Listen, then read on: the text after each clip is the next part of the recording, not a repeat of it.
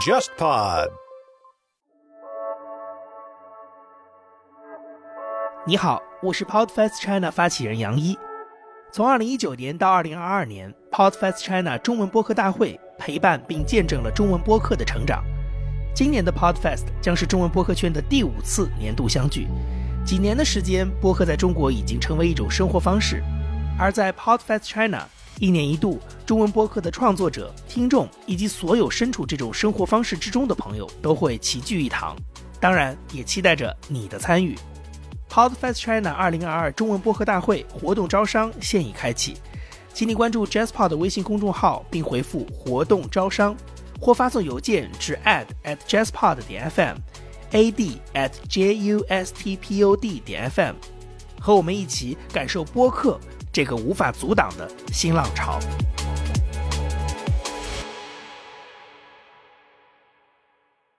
开始了啊！然后这期非常开心能够重新见到郭宇杰老师，见到 BTR，因为郭老师算是我的前同事嘛。然后我们跟 BTR 也是经常能在各种各样的之前的一些文化活动上遇到。今天我们三个人都是作为冯内古特的读者的身份来聊一聊，对吧？五号土场这本书，顺便聊一聊像冯内古特这么一个很神奇的作家，就就是他无论是在这个严肃的文学领域，还是在一些科幻小说的话题领域。还是作为一种反战文学的这样的一个领域，是经常被人提到的。而且围绕这本书有非常多的可以值得聊的事情。然后，因为今天我们看到拟定的这个话题里面涉及到这个后灾难时代的心灵创伤嘛，PTSD 这块，我觉得在今天的这样的一个背景下，我们来聊这个话题是格外有意义的。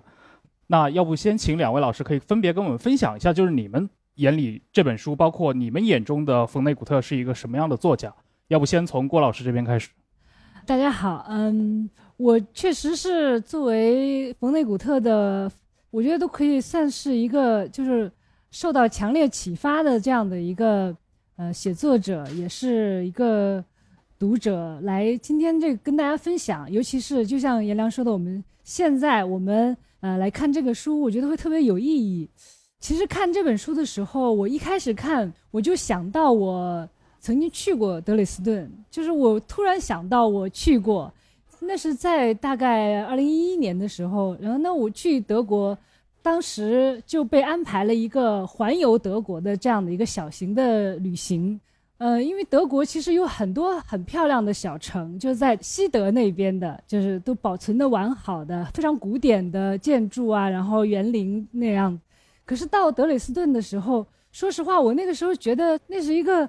看起来蛮乏味的这样的一个城市，也很暗淡，因为东德的经济一直是不如西德的，尤其是他在他们合并以后，也是一直在极力追赶。人的面貌，就是在东德，我觉得人的面貌和西德看上去都都不太一样，就是一种经历了创伤的那种感觉。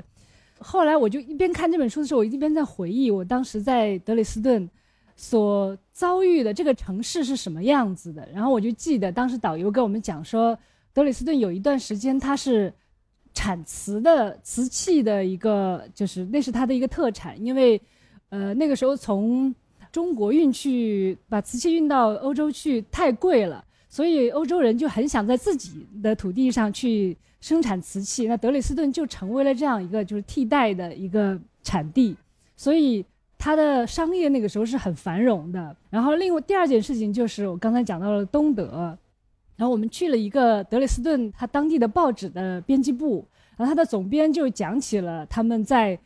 东西德合并时候的那个状况。然后就说，当时东德的政治瓦解了之后，他们其实都是充满希望的，觉得我们可以重建自己的国家，我们重新办我们自己的报纸。但他们没想到。他们的有钱的兄弟把他们给买了下来，所以他就记得当时他们坐在编辑部的办公室里面，等着一个从西德来的一位女性进了他们的办公室，然后他说他那个充满自信的那个样子是我们从来没有过的那个状态。然后另外一个就是当我们到了那个市中心的广场，然后他就说德累斯顿正在重建，因为他在二战的时候经历了一次轰炸。所以它那个其实城市很多地方都消失了，这就是他们要重建的样子。因为那上面就有图，就是他们重建之后会是什么样子。其实很古典式的那种教堂，然后宫殿，啊，我那时候也是觉得，哦，原来德累斯顿经历过轰炸，但是我们也不知道的一个消息。然后我们知道柏林轰炸、伦敦轰炸，也知道广岛长崎的原子弹，但是我们不知道德累斯顿有有一个大轰炸。所以这是我在看这本书的时候，就是想起来我在德累斯顿看到的和感受到的那些点滴吧。但是我在看这本书的时候，你不会觉得他是好像不是在认真的要去写大轰炸是怎么发生的、怎么进行的。他好像写了很多的东西，就是有点天花乱坠那种感觉。你就这个人到底在说什么？后来我总结说，我觉得这本书是一个穿越文学。因为它有很多时间旅行，然后加上科幻文学，因为有外星人，然后再加上脱口秀的段子融合的这么一本书，这是我对他的一个大概的印象。嗯，比条老师啊，对我就是对他印象，其实有一个视觉化的印象，在这个书的内封里面，因为冯内古特是一个把自己的签名画成了一个头像的，所以我觉得很有意思啊。我记得在一三年还是一二年的时候，曾经去过。在台北的一个一个博物馆里看到过，就是嗯，一个人是我忘了哪个历史人物，反正他就把他整个履历按照这个线条画的画方式把它展现出来。所以我觉得冯内古特是一个就是既严肃又幽默。然后读这本书的时候是最早读是二零零几年，就读完《猫的摇篮》，后来就出了这个书嘛，我就先读了一遍，就是对他的风格印象最深，就是他的那种。所谓的黑色幽默的风格，然后就是，你读他的书里面会感到一种矛盾的力量，就是他谈论主题的沉重，以及他谈论主题方式的那种轻盈的感觉。所以这种轻和重之间的拉扯的非常违和的关系是很吸引人的。你读的时候会笑，但是笑过之后不是真的开心的笑，对，是有一种悲凉的苦涩的那种底色。在下面，所以我觉得这种轻和重的关系，就是一开始有最吸引我的。就我想，哪个人可以把这种故事写的那么的轻盈？那这次再读的话，就是我觉得这次好像译文也修改了一些。然后我就特别印象深的话，就是他有一句不是 “so it goes”，就是事情就是这样，对吧？有很多不同的方法。那么这次我觉得翻成“事事情就这样”还挺好的。嗯，就是这句话的不断的重复。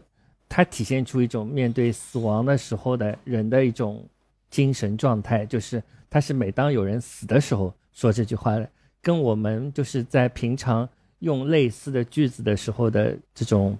语境好像不太一样。有的时候我们就说哦，这就是生活，那是一种，呃，类似于豁达的、看开的这样一种东西。但是这次我觉得就是冯内古特用事情就是这样，它不是一种豁达的。接受生活的这样一种态度，反而是一种必须要面向死亡的这样一种决心在里面。那包括里面所有的死亡里都加了这句，其中有一一句我还记得很清楚，是讲一瓶香槟漏了气，他也说事情就是这样。但他偶尔还是会有一些调侃的，来稍微减轻一些这个沉重的力量。但总的来说，就是有人死了，他就说事情就是这样。对呀，就是后来我就觉，这次我读就觉得他肯定是一个。骨子里面非常悲观的作家，他只是表现的这种黑色幽默。嗯，因为冯内古这个人，他也曾经有过一些明显的创后应激反应的一些行为，比如说他曾经尝试过自杀。所以我觉得，其实 B T R 老师刚刚讲的这一点，我觉得还蛮重要。就是虽然我们看上去他是一个笑话大师，他是一个黑色幽默文学的这样的一个算是奠基人之一吧，但是他的底色其实跟很多那种利用笑料、利用这些幽默来创作人其实非常不一样的。因为关于冯内古特，他有一直有一个梗嘛，就是说他成名以后一直在扮演马克吐温，就是对于美国人来说，马克吐温代表了某种经典的文学，对吧？一个十九世纪的这样的一个西部的人，然后喜欢是个段子大师，嗯，然后可以去调侃生活中的一切，就冯内古很像这样的一个人，但其实他的底色又不一样，因为他经历了。非常规的一些非人性的这样的一些存在，那些东西可能是马克吐温在他的这个十九世纪下半叶六十年代，哪怕他到欧洲、到什么中东去壮游的时候，是无法去经历的。因为《五号土场》这本书，其实如果纯粹把它当成一个文本来读的话，它其实蛮支离破碎的，看起来是一个关于战争的记录式的文学。然后马上就进入到一个刚刚郭一觉老师说的穿越的这个桥段，啊，到了战前的美国，甚至到了战后的美国啊，你已经分不清楚这个作家到底是他真的潜意识里面出现了某种幻觉，还是这种超能力是真的存在。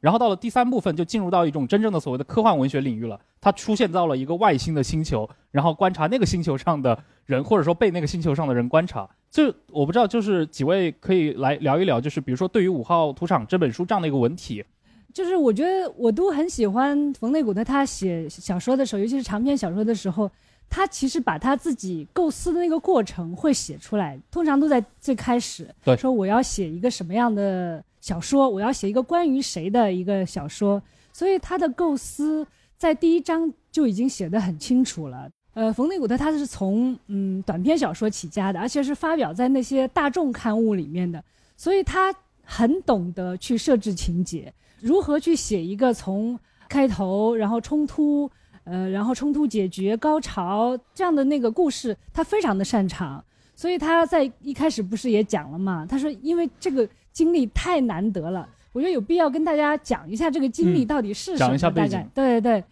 就是冯内古特，他是在一九四四年作为美国的一个士兵被派到了欧洲去参加战争，就和德国之间的战争。可是他其实刚上战场，大概没多久就被德军俘虏了。俘虏之后，就是作为战俘坐火车去到了德累斯顿，呃，当然在路上还经历一件事，就是那个火车。也是被盟军轰炸了，然后到德累斯顿之后，说那是一个，就是用那个冯内古特自己反复的形容他，他说就好像巴黎，就好像巴黎一样，那么一个美丽的梦幻的一个城市。它是一个在过去是那个巴洛克艺术的一个中心。对对，是的，是的，所以他当时也被比作佛罗伦萨，就总之就是这样的一个城市，非常美。那他也没有驻军，也没有军工企业。里面有的就是老百姓民用的产业，还有很多难民，就这样的一个城市。然后他到了德累斯顿之后，被安排住在一个就杀猪场吧，就算是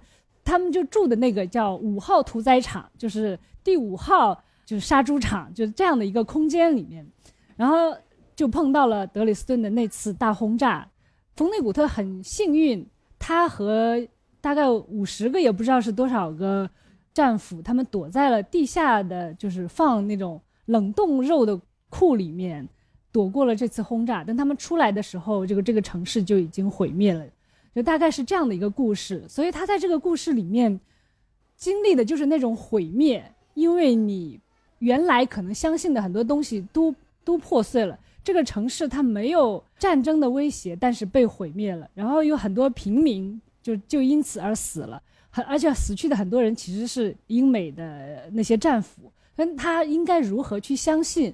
所以跟他一起回去的一个美国他的朋友那个战友就说：“我经过这件事情以后，我再也不相信政府了，就是他们不再相信了，就他们以前所理解的世界，理解的就是所谓的理性啊这些东西全都断了。那他不知道该怎么去描绘这种心理感受。”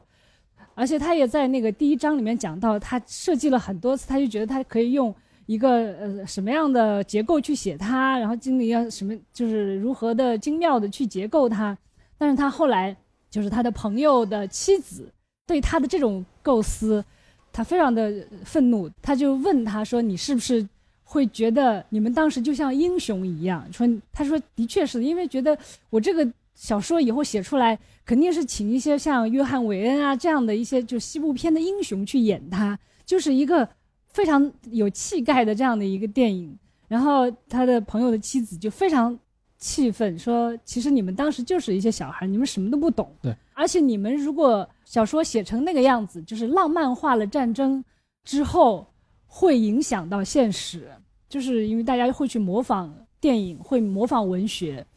所以你不应该那样去写作这个发生的这个灾难。”他就觉得这个事情对他的影响非常大。呃，他认为哈，他就这样转换了他的写作的方向，就把他写的非常的荒谬。那我觉得这个荒谬是其实非常的现实。我想最真实的其实是混乱、荒诞，就是这样的，就是段子。你觉得很像这种段子的事情，那你如何去组织它？我觉得我就是这次读了之后，我觉得这种碎片式的方式最能够表达那种人的内心，因为你不知道如何去理性的描述这件事情，你理性不存在。那当然也有一层可能是可以表现出，就是经历了 PTSD 之后那种破碎的，而且是不断的就是回回顾，可是那回顾都是一些片段式的、那样的一种精神状态。我觉得可能有多重的含义，就是这种意思在里面，就这种结构方式，我觉得真的其实是最合适的一种方式。我都觉得，如果你去好好的描写这个德累斯顿大屠杀，可能都不是最合适的状态。而且它可能更符合一种，比如说从主观的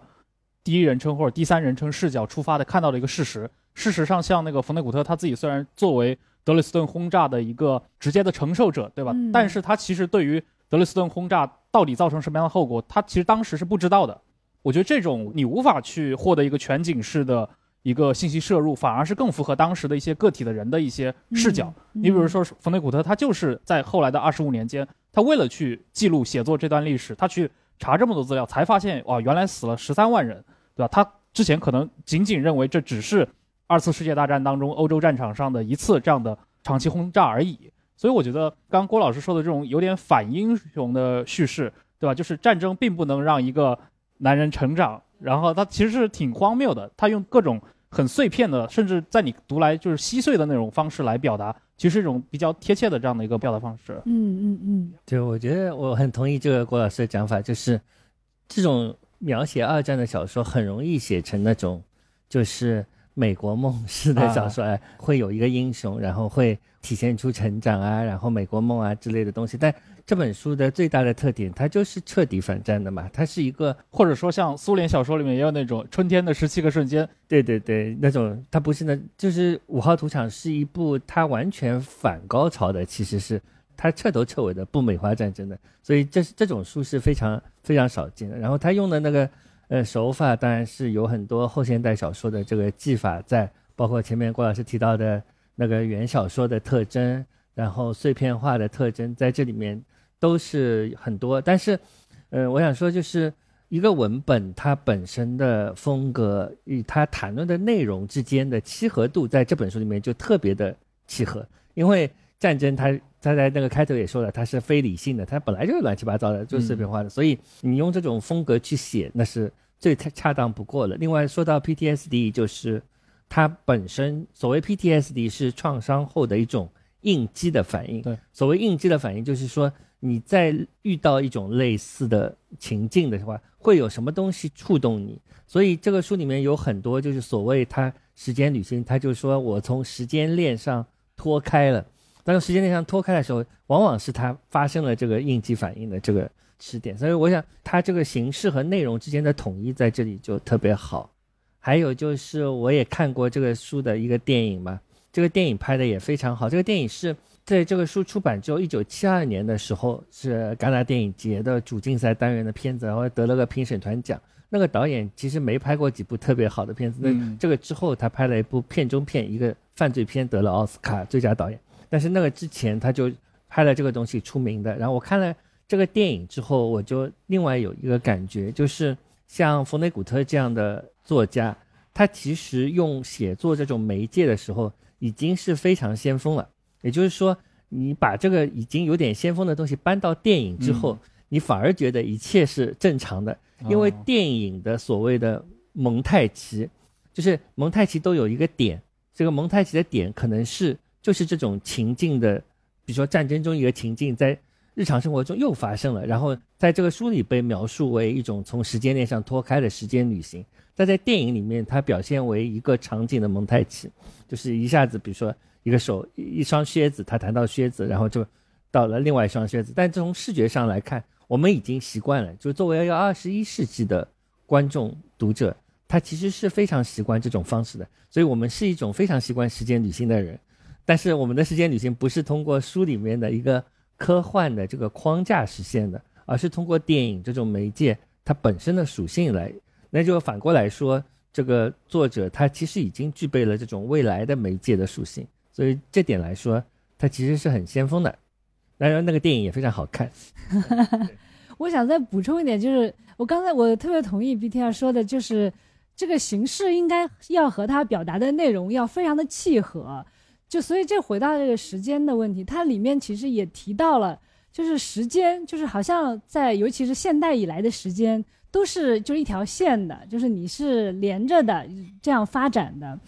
呃，这里面也包括了就是一种因果逻辑，因为你要叙事的话，就比如说因为发生了什么，所以后来又发生了什么，这个事情是理性的，而且是进步的这样的一种状态。可是这个时间第一次在他那边脱轨，就是在他在战场上，他们作为他们离开了自己的大部队，四个人在那边迷失在那个寒冷的冬天的时候。这是他第一次脱轨，就是他在战争里面，他感受到了，就是事情不是那个样子的，不是，呃，有因有果，然后会朝着一个什么样的时间发展，时间不是这样子的。这是他第一次就是开始脱轨，然后他后来就他们碰到灾难，他当时就会脱轨的更加的厉害。那我觉得这种时间的脱轨，就是包含着他对于就是整个这个理性的质疑。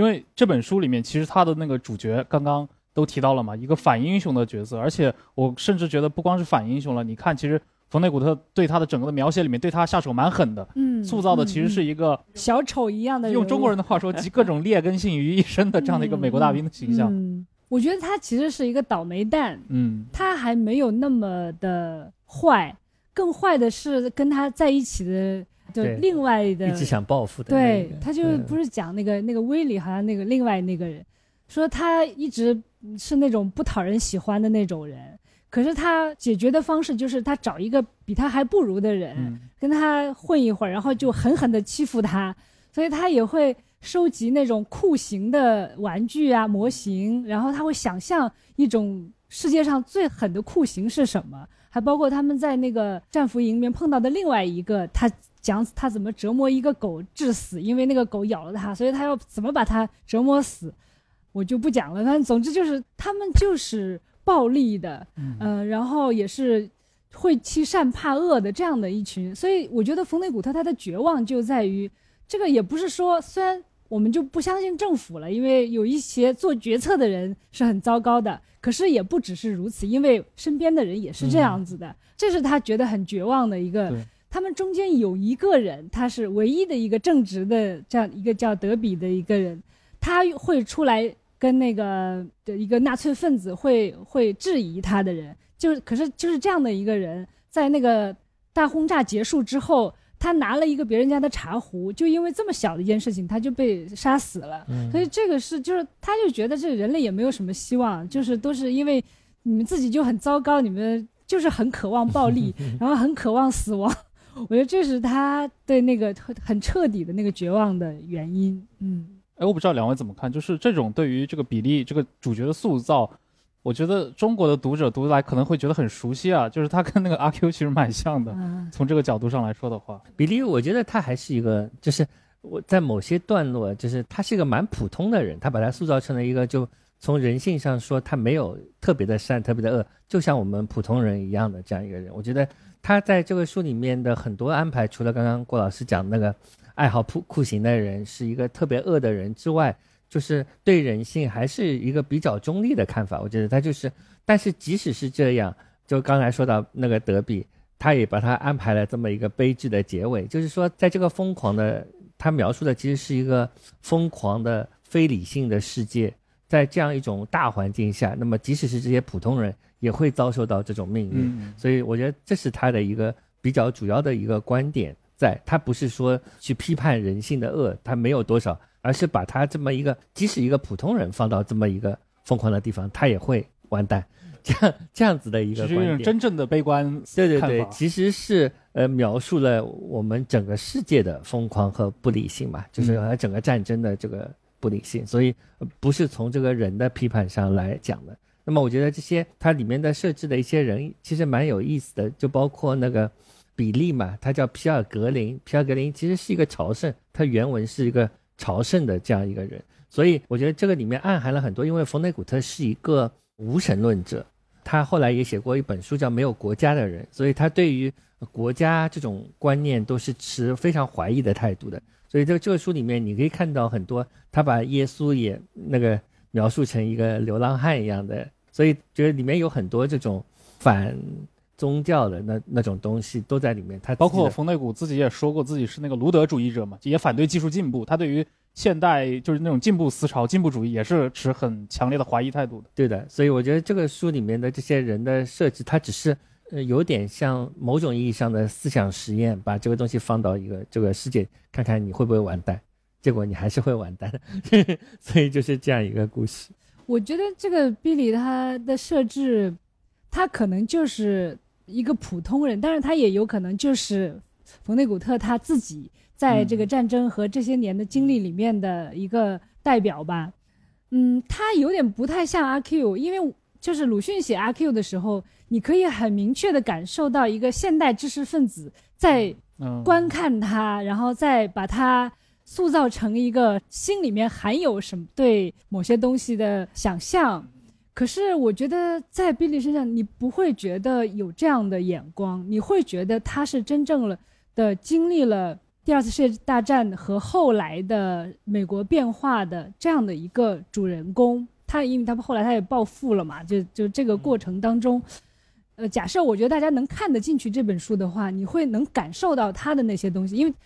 他没有作恶，我想这是很重要的一点哈。为什么我说他是个倒霉蛋？就他是大家都看不起他的一个人，他就是一个小丑，他完全不知道发生了什么事情，为什么会这个样子。然后他后来的二十多年的时间，他都要去面对这个问题，那个那些记忆，然后还他还要面对大家对于那次轰炸的无视，因为他里面写到了一个很重要的一个情节，就是他。呃，出了事故之后，他有个坠机事件，然后等于他再次受到了创伤。然后他住进医院之后，那个他的同一个病房里面有一个历史学家，他就是研究德累斯顿大轰炸的。这样，他要写这个故事，可是他完全是站在轰炸者那一边的，所以他就要每天都要听他讲这个东西，就是说，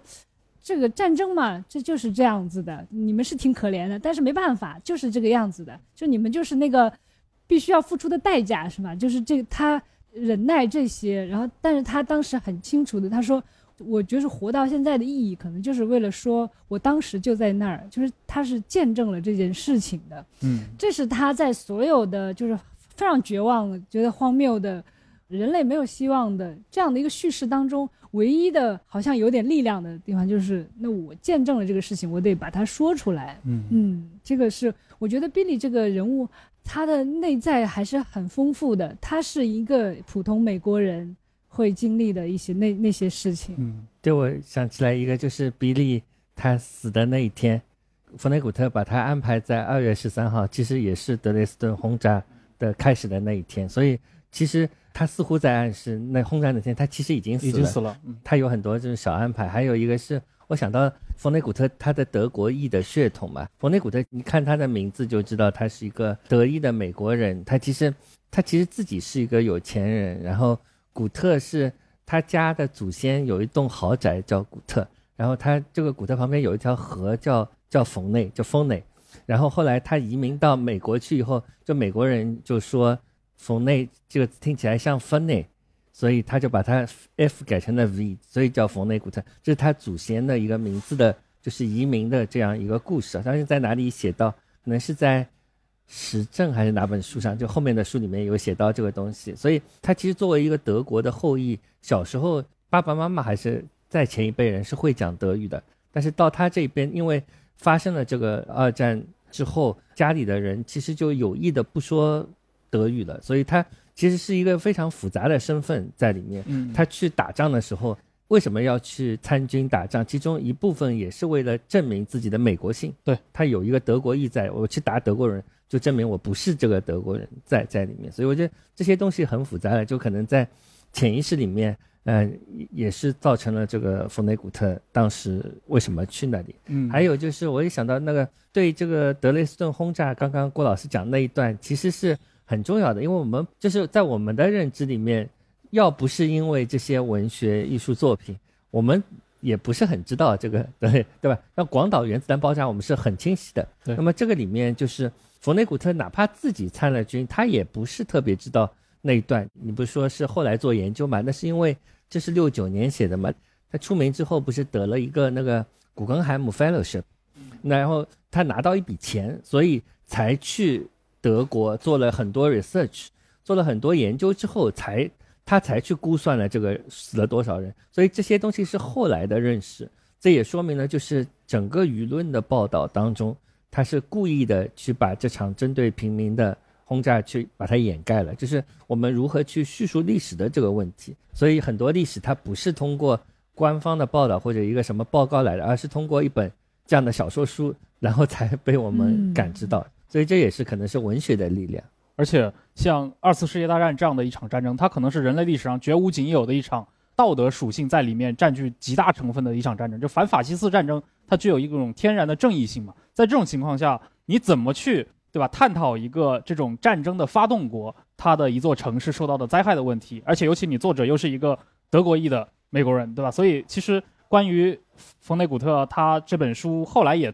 有很多的一些争论，比如说有一些美国的评论家也会批评他，认为其实你在温情化纳粹的一段历史，就发现这种行为在其实今天也会经常，我们可以看得到，而且他一定有谈论他的这个土壤。还有一点就是刚 BTR 老师其实提到了，就是他的这种德裔身份给他带来的这种比较微妙的一种情感上的联系。他作为一个美国籍的人参加了军队，对吧？然后去到自己过去的母国。作战最后又被俘虏在其中的一个城市里面。呃，我们知道二战其实德裔的美国人群体占据的数量还是蛮大的。艾森豪威尔祖先也是德国人，然后他在这样的一座城市里面又经受了那样残酷的一个轰炸，所以我觉得这么多重因素叠加在他一个人身上，然后他又用了二十几年的时间把它写成了一个小说，又又发在另一场战争，就越南战争的这个中途，对吧？他无论是从他个人的角度，还是从他的整个社会意义的角度，都让这本书其实具备了某些时代性。要不还还是请两位老师可以来谈一谈，就是这本书当时六九年出来的时候，比如说它对于美国社会来说，或者当时美国正处在这种所谓的越战泥潭当中，呃，而且那个反战的浪潮也是从同样的一个就是在约翰逊时代被激发起来的。当时的这本书出来之后，面临的从民间到官方的一些反响是什么样子的？因为我们也听说过嘛，《五号屠场》是美国可能文学史上被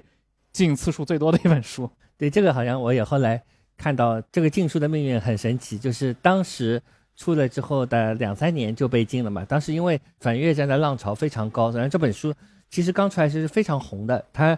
占据那个《纽约时报》的书榜好像十几周，就是很厉害的。然后它卖的也非常好，然后它评论也非常好。那么这个书其实有很多背景，就是一个是。在这个之前，冯内古特已经有点红了，因为那个时候他已经写了几本比较出名的书。那么出名的书出了之后，其实他有一个出版商非常的喜欢他，就是给了他一大笔，大概几万美金的一个预付款，然后就让他写后面的三本书，其中就包括了这一本《五号屠场》这本书。所以刚刚说到，他就去六七年拿了 fellowship 之后去做 research，其实是已经为这个做准备了。那么当时这里面也有一些出版上的这些就是宣传的，比如说，呃，他当时已经在爱荷华大学教书了嘛，就是当时扒出来说那个最早的几篇书评的人都是参加过这个冯内古特演讲的，所以冯内古特是比较早的通过这种公开的演讲来去影响观众的观点，然后其中一个纽约时报写书评的人是他在爱荷华的同事，所以。当时是也有一些媒体炒作的因素在里面，但是总的来说，当然书本身啊，以及在这个时间点是非常妥当的，因为当时有很多反战的浪潮出来。那当然了，到了七二年的时候，嗯，这个书就陆陆续续开始被禁了，然后直到好像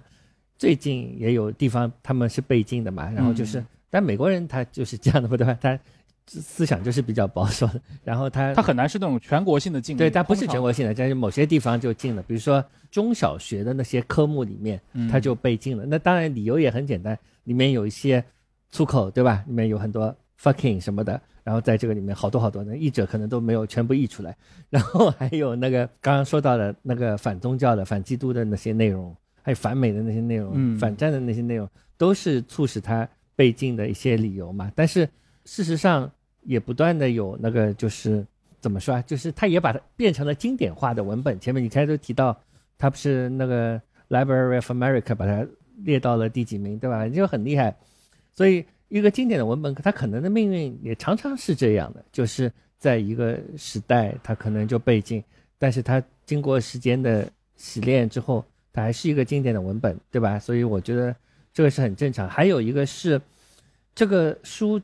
对于就是未来的影响，有些书可能在一时你看很爽，但是你过了几年看是个过时的书。呃但是这本六九年的书已经五十多年了，但是它对现在这个时代还是有意义。那我觉得这点是了不起的。对我因为要做今天这个活动，我去查了一下，我就很惊讶的发现，冯内古特其实并没有得过那些很重要的文学奖项。对，啥都没得过对。得过些雨果奖，就是科幻奖，科幻的奖，他得过雨果奖吗？呃他得过雨果奖，然后提名过好几次。提名过很多雨果奖，对得过一一点。但是他没有诺贝尔文学奖不用讲了，美国国家图书奖有没有得到？布克奖，反正就这些全都没有得过，我觉得非常的惊讶，但是也说明他一直以来的写作是非常冒犯性的，嗯，他不是那种会被一个经典的文学会接受的这样，他是先锋的，同时他是就是不讨好、不遵守那些文学呃成规的这样的一种写作。我也去看那个，就是他那个些审查，我觉得呃也不是审查，就是被禁。我觉得确实确实就像你刚才讲，它不是一个全国性的，真的像我们今天的这种禁一样的，就是不让你出，而是说有一它不是些 cancel，不是 cancel，不是就是不是禁止你出版啊。我们我觉得我们不应该去想象这个事情是很普遍的，而是他这种禁就是嗯不许他进入这些中小就某一些中小学的图书馆。那原因也很就是像 BTR 刚才讲到的，它有很多粗口、淫秽、色情的内容。那它也有就是反宗教、反基督教的一些内容。其实里面他讲了一个笑话，我觉得讲得非常的好。他就说这个圣经是他所讲的这个故事啊，它原本应该是我们去帮助那些最苦、最穷的那些人的这样的一个这个教义。可是呢，你看他的故事，他的核心的故事就不能够成立，因为他实际上教的是，你要欺负一个人的时候，你要看看他的背景到底是什么样子的啊。比如说耶稣，你看你就大家欺负他，你没搞清楚他是世界上最有权势的一个人的一个儿子，就是上帝的儿子，所以你等于就是欺负了太子，那你肯定要倒霉了。所以这个就是他觉得说这是圣经给你的最大的教义是。然后他，那你想这样的一个完全颠覆了基督教的那个它的根本的这样的一个一个东西，肯定是会受到一些保守的呃势力的反对的。那还有包括他的反战的、反美的这种，就批评美国、批评那越战，其实在当时他出版的六九年，那是反反战的呃声浪最高的一段时间，因为美军在呃越南。原本他也以为只要出军，空军、陆军都出动之后，会很快赢得胜利，很像我们现在就是在地球的另外一些 地方发生的事情。可是没有想到，他不能够很快取得胜利，所以美军在越南战争里面，他是死亡了一万多人，我记得好像这对于就是美军来说也是非常的震惊的。等于你们的年轻人出去之后，很多人就回不来了，你的你的家里的成员。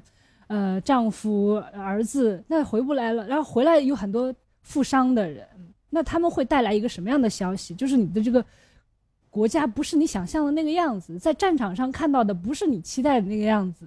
所以这个浪潮就是在就那几年出现的。所以五号土场它的写作的过程和它最后诞生的时候，就是和这样的一个浪潮是契合的。嗯，那这样这个浪潮。当然，他的反对的力量也是很强大的，因为他的反对最重要的力量就是一个官方的力量嘛，所以他对这本书所表现出来的那种亵渎，那那肯定是无法忍受的。那很多爱国者就觉得你怎么可以这样？那我就特别喜欢或者相信苏珊·桑塔格他曾经说的，说我们他是在那个嗯对伊拉克战争爆发之后他讲的，他说我们这些批评美国的人才是真正爱美国的人。我觉得这个其实是。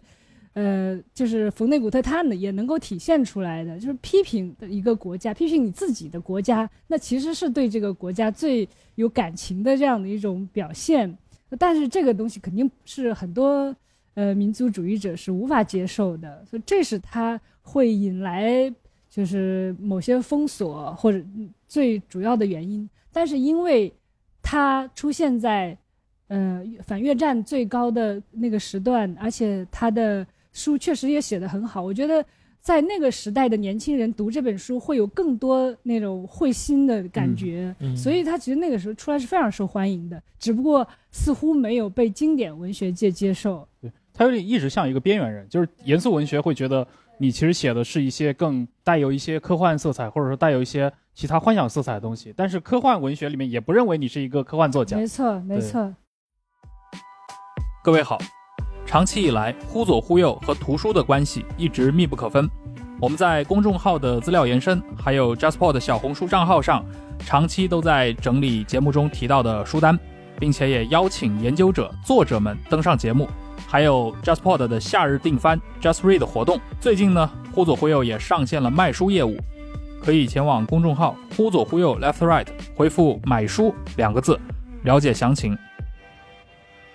我记得以前就是我读过那个海湾战争的那个美军的总指挥，就是施瓦斯科普夫，他那个回忆录，他跟麦克阿瑟很像嘛，就是一个将门之后，他的父亲是参加过二战，后来当过那个驻伊朗的一个当时巴列维国王的军事顾问，他就写过，他小时候发现他的父亲因为打完了二战被授勋章，被晋升为准将，他是一个被英雄对待的这样的一个待遇，就美国人就是路边也是人民在夹道欢迎这些参与了二战的士兵，因为这是一场伟大的战争。但他当他去服役，他从西点军校出去，然后立刻二十来岁去越南打仗的时候回来，他感受到是一种非常萧条的、落寞的，甚至不被理解的，甚至他的亲属们都觉得你这个事情其实并不值得去骄傲。对，一场很不光彩的战争，就是他二十多岁，就是那一代美国军人，其实都经历了这样的在越南战场的这种残酷的事实和回美国之后的那种失落。对，所以我觉得当时确实。像冯内古特这种小说创作，他是能够去应和当时的一种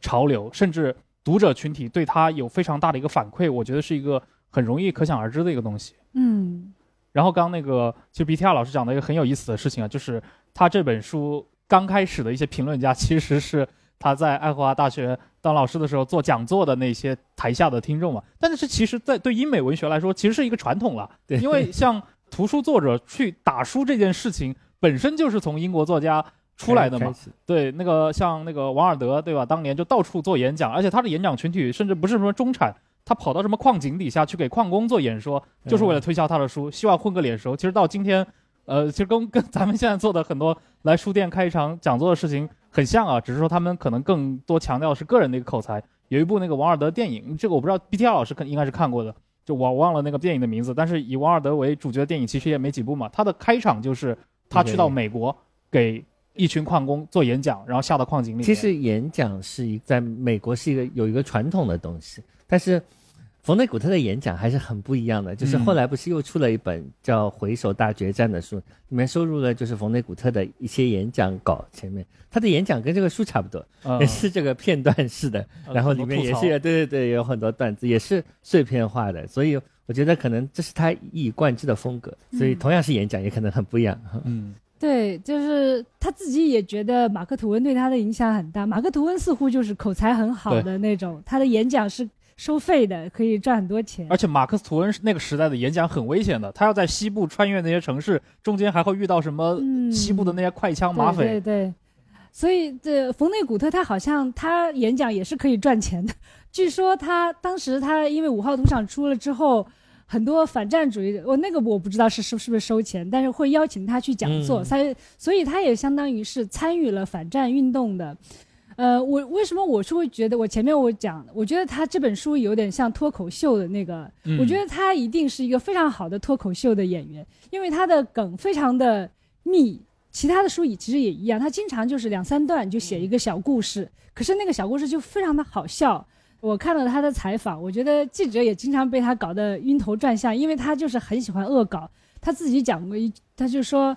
写写小说就是你要搞恶作剧。然后记者就问他什么是恶作剧啊？就他就说，你就是要在很快的让这个读者笑或者哭，那不就是在跟他搞恶作剧嘛？所以他很强调他跟读者建立起来的这种关系，他就要要影响到读者。他自己他他也很喜欢开玩笑。他不是有一个笑话，就是说他要去起诉某一个烟草公司，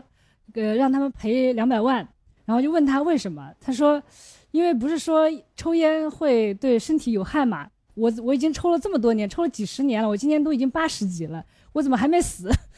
就是他会是这么很很，就是很喜欢恶搞的一个人。啊，那然后那个记者采访他，他就跟他说，描述德累斯顿大轰炸是怎么悲惨的一个场景，说没有人从中获利，只有一个人从中获利。大家肯定很好奇，觉得这个人从中获利会是谁？比如说是丘吉尔还是谁？那肯定是那个，呃，那样的一个人物。然后，但是他说那就是我，因为我写了这本书，我从每一个死去的人身上都赚到了三美元。但他的这种幽默又很，其实是非常犀利的，非常带有讽刺性的，也讽刺自己的这样。对对，有时候我觉得他是一个。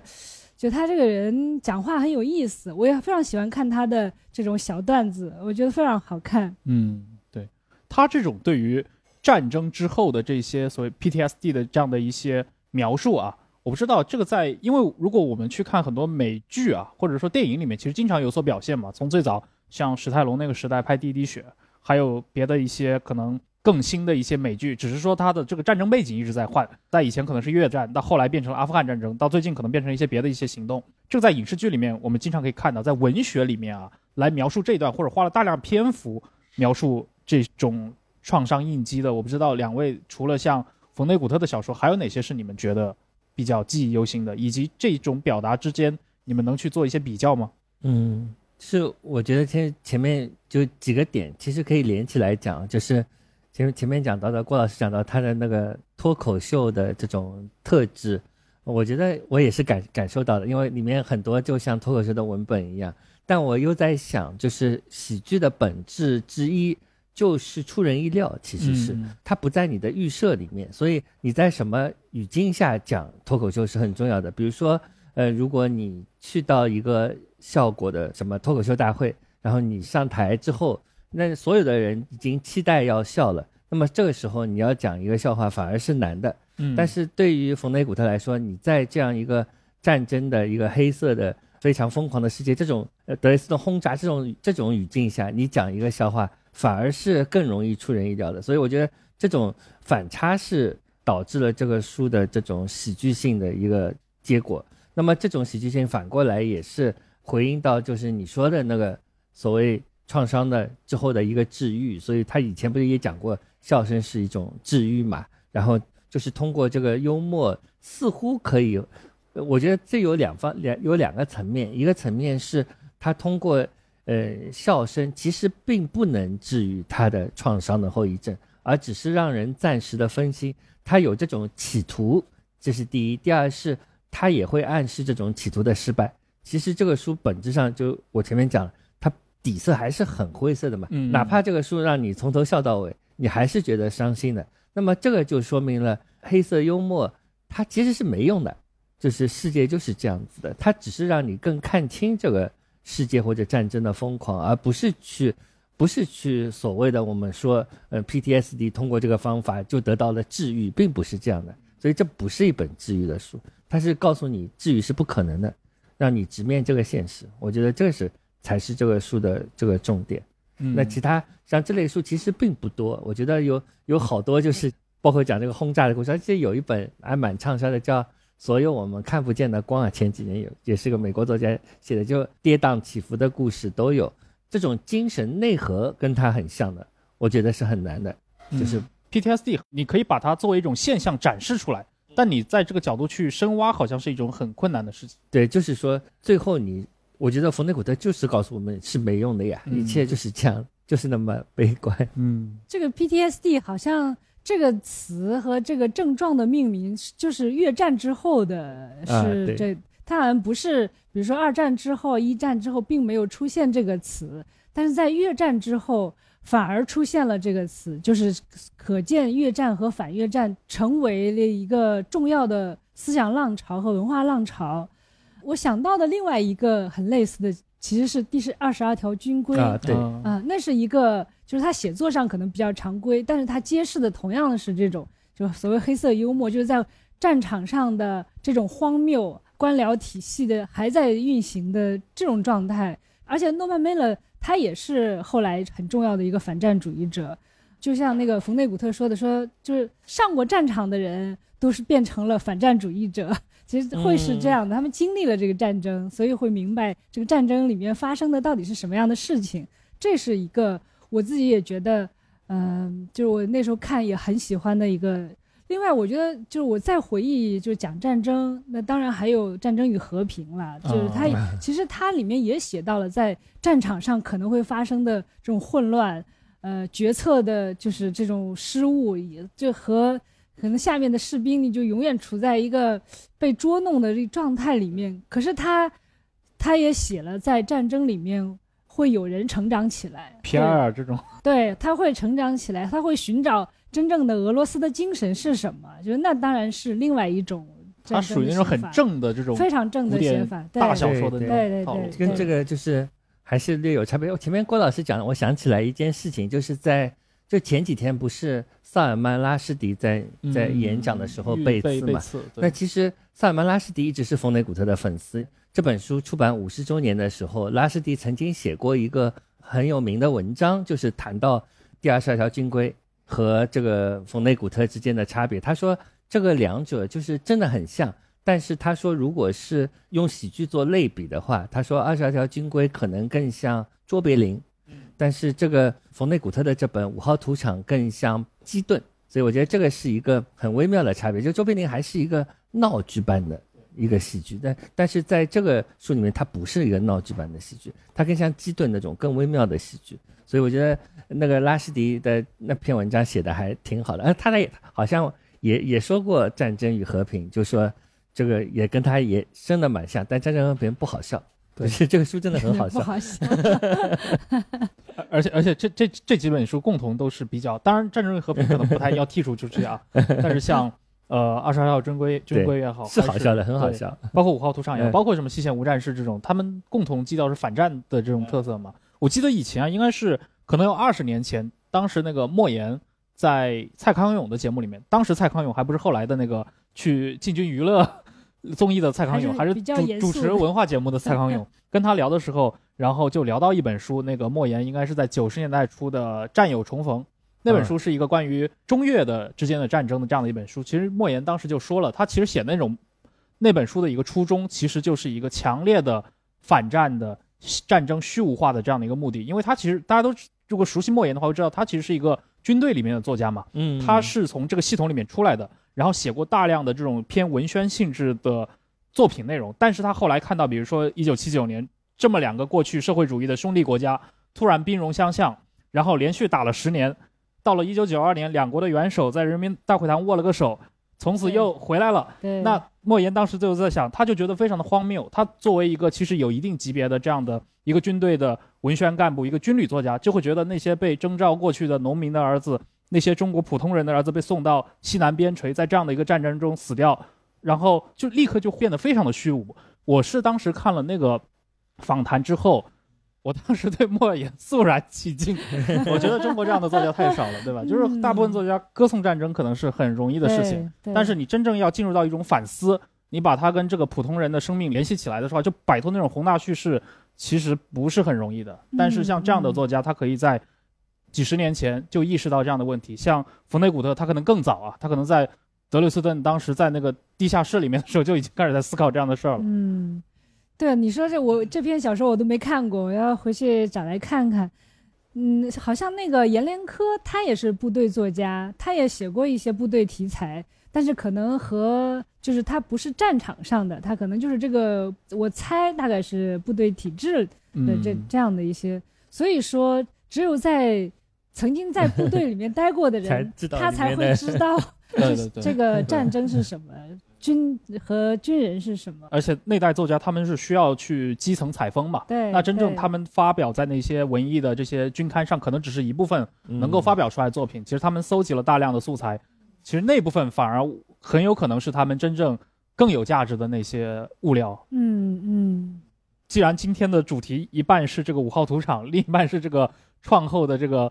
对这个创伤应激问题，我不知道，就经过了咱们今年上半年的这个啊，就是包括疫情这三年以来，我想这个就 PTSD 这个词从过去的一个很小众的一个专业词汇，到今天我看互联网上其实谁都会用一下。我不知道两位有过这样的一些经验吗？啊 P T T 对对对对 呃没有没有这样的经验。但是我想到一个东西，就是关于疫情的这个东西啊，嗯就是我想到冯内古特另外一本书，就是他的最后一本书《实证》嘛，《实证》这本书有一个很很有趣的事那是不是在他去世后？没有没有去世后，就是去世前的最后一本叫《Timequake》，就是地震那个 earthquake，他把设定就是突然震了一下，这个时政发生了之后，这个时间就往前倒回了十年。那么倒回十年之后，一切就像原先十年要发展的那样，又发生了一遍。就是那个十年之前，比如说我们要做这场讲座，我们还是做这场讲座，我还是讲了这样的话，但一切你又感隐约感觉似曾相识。那么这种感觉，我觉得在一个疫情时代是很常见的。有的时候我常常会觉得，咦，好像发生过，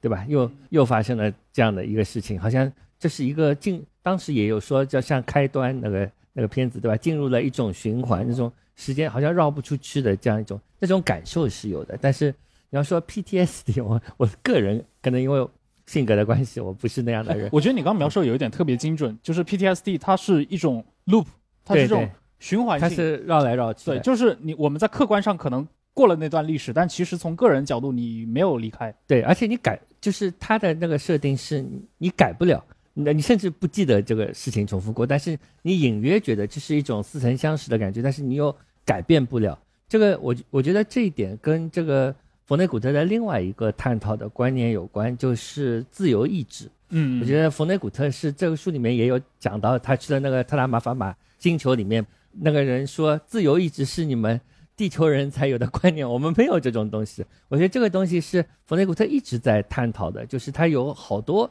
就包括那个人叫什么特劳特，嗯就是他书里面的那个科幻小说家，对吧？？特劳特的很多书我都很喜欢，虽然虽然是只有一个更改假书，有一本假的书叫叫那个这一切现在可以说了。他就是这假的书里面是一个关于谈自由意志的，他就想象了这么一个世界，他就说上帝造人嘛，上帝造的其实全是机器人，他就造了一个真的人有自由意志的，比如说就是我，嗯那么我就不知道世界上所有人全是机器人，只有我有自由意志，但我就生活的很痛苦嘛。最后上帝就有一天跟我道歉说对不起，就是这么个世界。所以我觉得，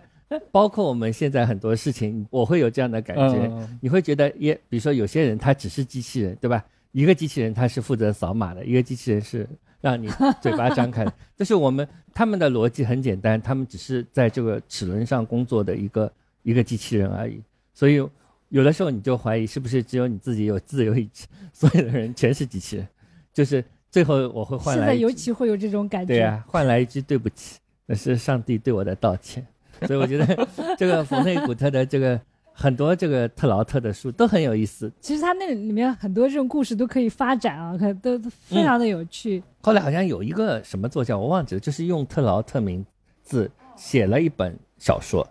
就是既然你创造了这个虚构的作家，我就用这个虚构的作家写了一本书，好像还蛮好看的。听起来有点那种忘，记叫什么了，他们大家网上查一下就。就有点那种扩充克苏鲁神话的那种感觉了，嗯就建立一个就冯内古特的宇宙。对他这个宇宙感蛮强的，因为这个书里面谈到的很多人，比如说特劳特，他不是这个五号图场第一次出现的，他在冯雷特的可能五六七本书里面都有，还有那个星球也是好多书里都有，但是他们的每本书里面都有点不太一样，它就是既有这种就文本的互文性，但是但是它又给你一个小小的变奏，让你觉得这星球就蛮可爱的，我也想生活在那里。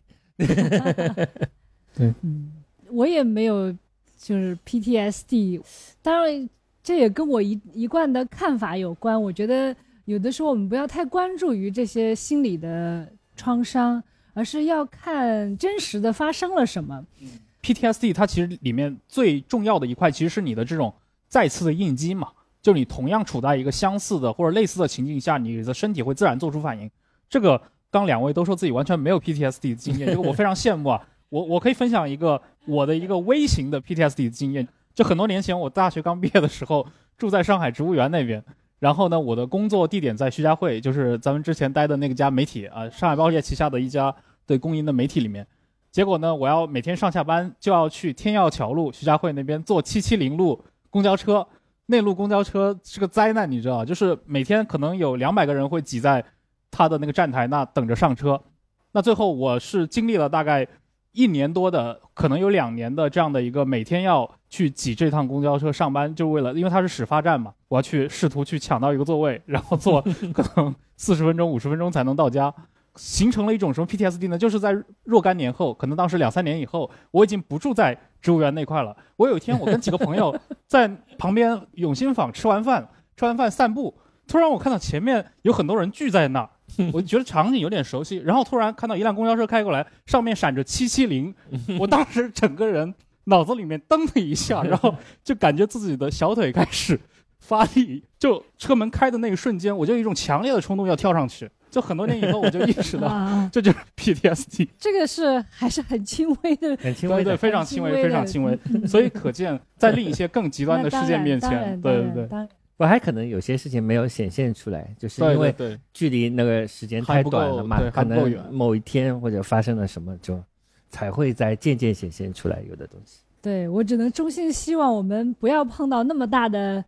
灾难，让我们有很严重的 PTSD 吧。对，小的无所谓了。而且另一个其实就是涉及到这种大的灾难下面的这种文学对它的反应嘛。其实这也是我们最近几年经常会遇到的，因为包括公共界的一些批评会认为，无论是当年在武汉封城的时候，还是在这一轮可能上海疫情的时候，对吧？好像觉得文艺创作好像对这些事情的反馈链似乎是没有反馈。但其实如果我们去看这个德累斯顿这样的例子，对吧？其实他可能真的就是时间还不够长而已。嗯像对对对，这样的二次世界大战中的这种一些人道主义灾难，到了若干年以后，他可能总有一天会有一个作家，会有一个创作者用他的方式表达出来。我们到二零四六年肯定会写一个关于 今年春天的故事啊，交给王家卫拍一下。哎，还有一个就是这本书里面，其实就刚说到的那个第三个板块嘛，就是关于在外星那一段嗯啊，那个几乎是极度的光怪陆离了，就是他这个动物园这一段，对吧？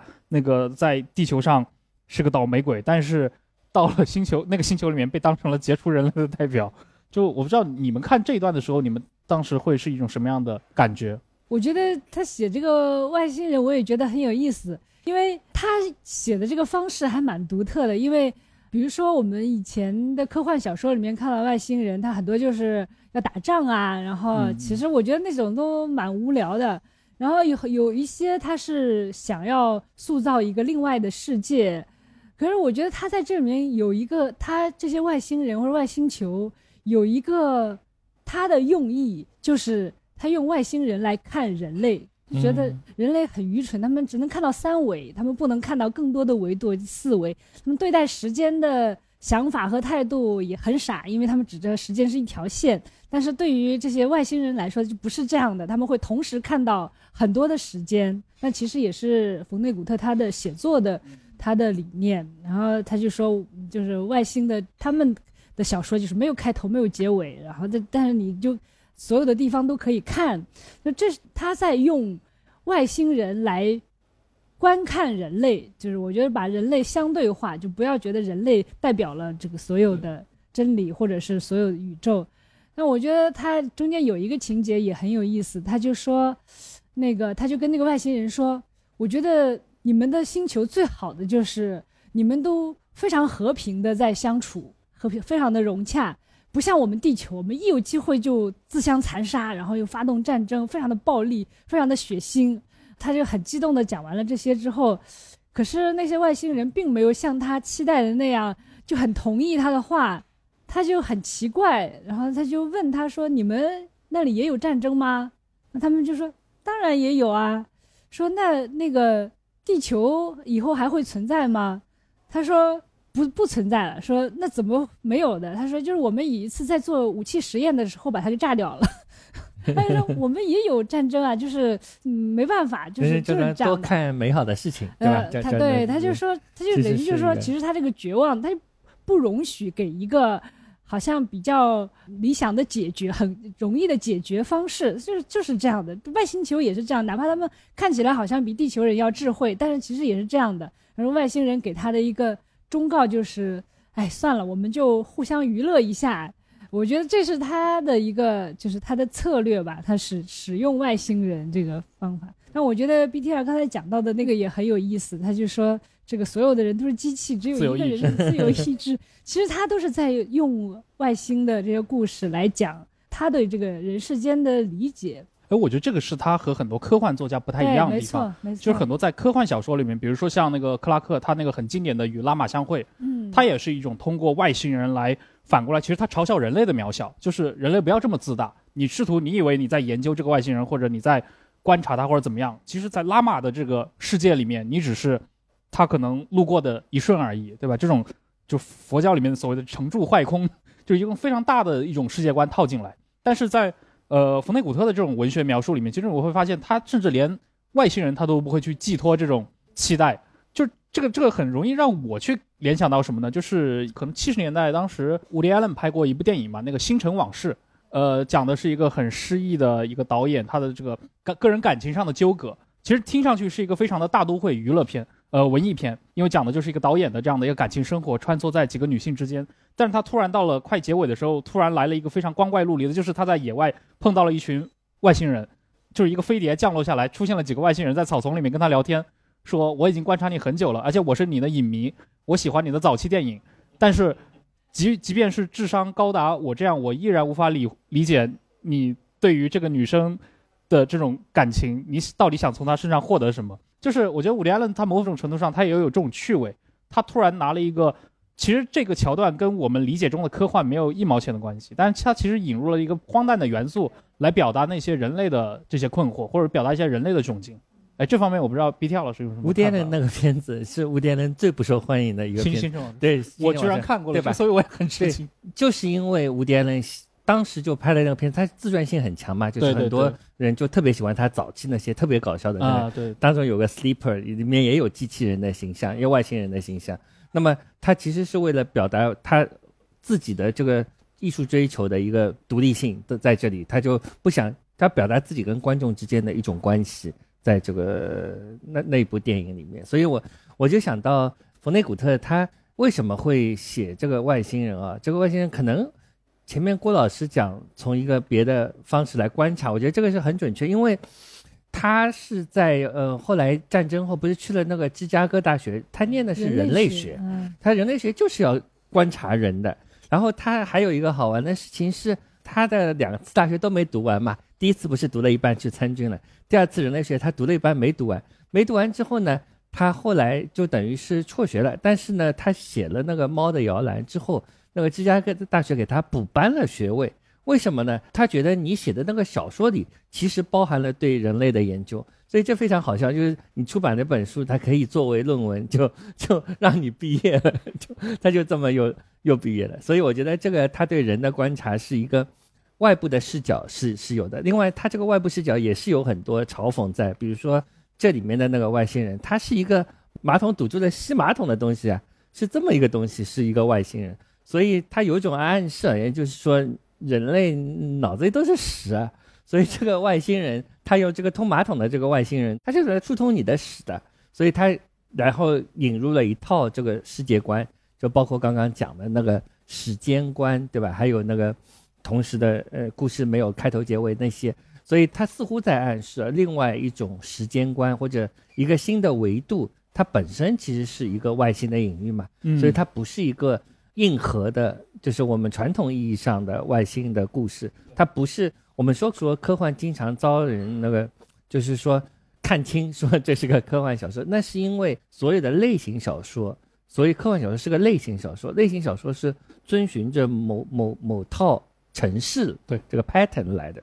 就某种意义上有一定的机械性在里面。当然，他也探讨了一些有有意思的问题啊，这是一个。第二个是。你说它是科幻小说类型小说的时候，往往暗示着你在文学上的这个创新是不够的，嗯有所欠缺。哎，对对对，对所以是这两点是暗示。所以，但是冯内古特完全不是这样的，他的文字有一种欺骗性，就是说这个里面没什么从句长句，他是很直截了当的讲一个东西的，所以他很直很简洁。那么这种直和简洁容易被误解为没有技术含量，但它其实是一种用一种很简洁的方式，但是它经常会有。断裂，然后有后面的所有这些特征，所以它的简洁不是那种太简单的简洁，所以就我觉得这个跟传统的科幻小说还是有一定的差别，而且它的那个宇宙是展现了一个像镜子一般与人类社会对照的这样一个外部视角。其实确实有点这种化用人类学的那种他者的视角，对吧？只是说人类学家可能去什么某个岛屿上观察一群土著，对吧？就是但是在他的故事里面，我们就是那变成了一个外，对对对对。后来还不是有一颗星星用它命名，有一个小行星，就是用了冯内古特的命名，什么嗯几几几几，像那个小王子一样。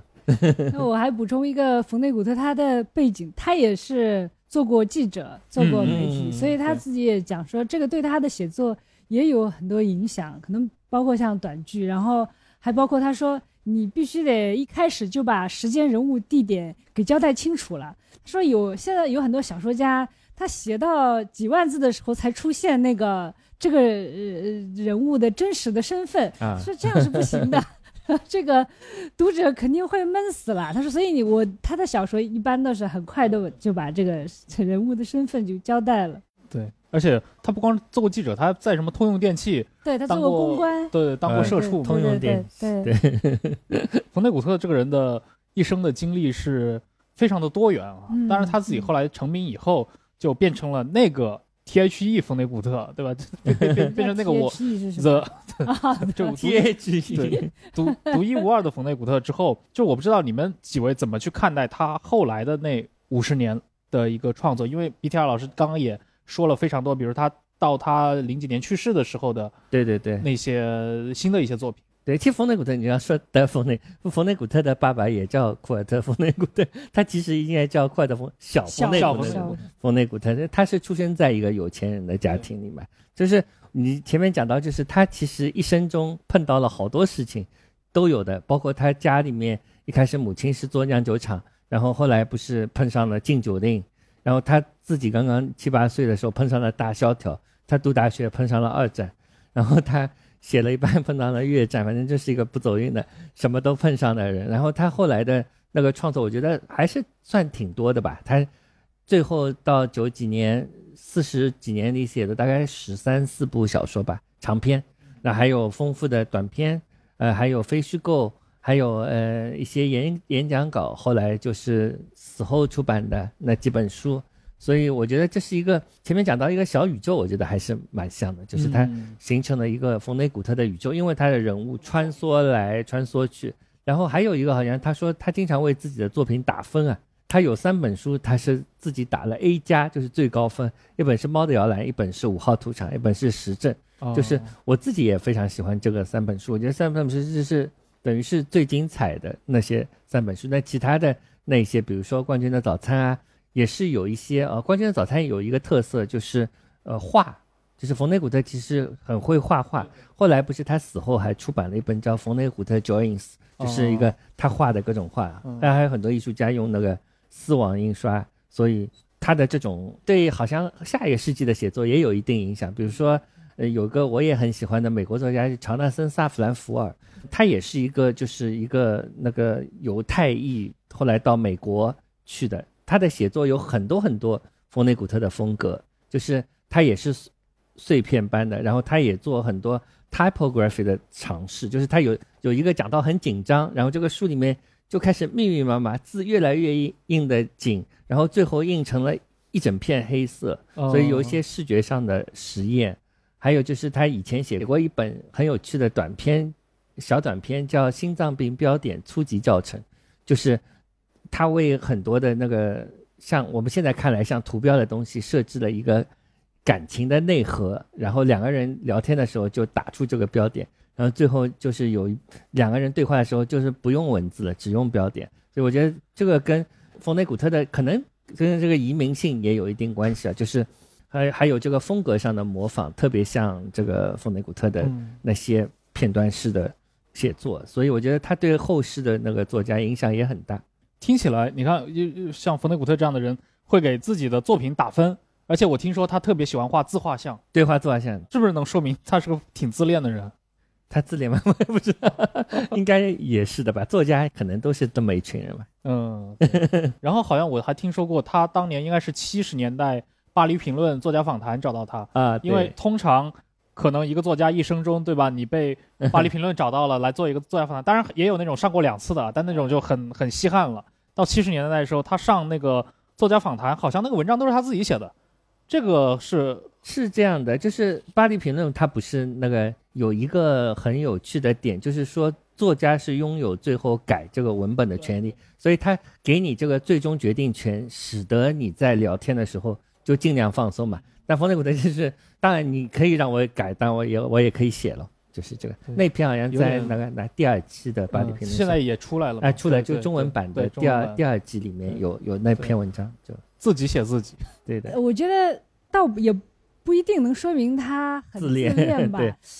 呃，他其实，在访谈里面他也谈到过这个事情，而且是用他的那种很独特的方式讲的。他说，《巴黎评论》有一个记者来采访我，采访了四次，最后把它捏成了一个稿子。我看了之后呢，也不觉得很满意，所以我就立又找了一个访谈者来访谈了我一次。访谈者就是我自己，然后我把它最后我们融洽的交谈了一次，然后我把它就是整理了出来。我我这我觉得这个都不不是特别重要的事情。我刚才讲到就是冯内古特他的创作，我还有一部很、呃、很喜欢的他的作呃他的小说叫《囚鸟》，我觉得他是那种我那个时候的时候我也很惊讶的，我觉得他其实他是非常严肃的在讨论呃美国历史上的很多问题，美国政治当中的很多问题，以及嗯可能他们这样的知识分子支持者。在中间扮演的作用，他那里面讲到他的在在那部小说里面，比如他呃类似有讲到某一些工工人运动的的那个过程当中，还有水门事件。那他那个主人公是一个哈佛毕业的学生，然后他就是他无意中参与了这个水门事件，当然他也像五号屠场一样，他没有把他把这个历史事件作为很重要的那个书写，但是他写了在旁边发生的事情。那这个人他是一个，就是他就是他会总是他呃因为水门事件而入狱，他出狱的时候已经是个老头了，然后他就会写，他总是描述的时候，他说我是哈佛毕业的，说他也是哈佛毕业的，但是有名校毕业的人可能会很很看得出这个梗，就是这样一些精英，他每次都在讲，就是他哈他也是哈佛的，他也是哈佛的，可是在这个历史进程中扮演了什么样的一个作用？然后包括他还讲到了，就是这个可能是美国最有钱的一个人，是一个在那个这个这个地下车库捡垃圾的一个老太太，是他的初恋女友，就是会他会非常的用很好笑的方式来讲，可能在美国的社会里面暴露出来的很多的精神危机。我觉得他这他这个是我我觉得就像 BTR 一开始讲的，他这个轻与重的结合是非常非常好的。而且我觉得他的所有作品里面隐含这种社会性的对话题是很明显的，这可能就是跟他早年，比如说他会去做记者呀，包括他会去加入到军队里面去参与战争啊，我觉得这跟他的这种从早年以来的关系嗯对经历啊、个人的这种世界观、他的看法、他的追求都是有直接的一个他。也是读名校的，就是他他小学开始就是他一一开始就是很有钱的嘛，家里都是念这种私人的名校。好呀，那我们这一期的这个活动就到这儿，也感谢各位的参与，感谢郭老师，感谢 BTR。好，谢谢谢谢谢大家。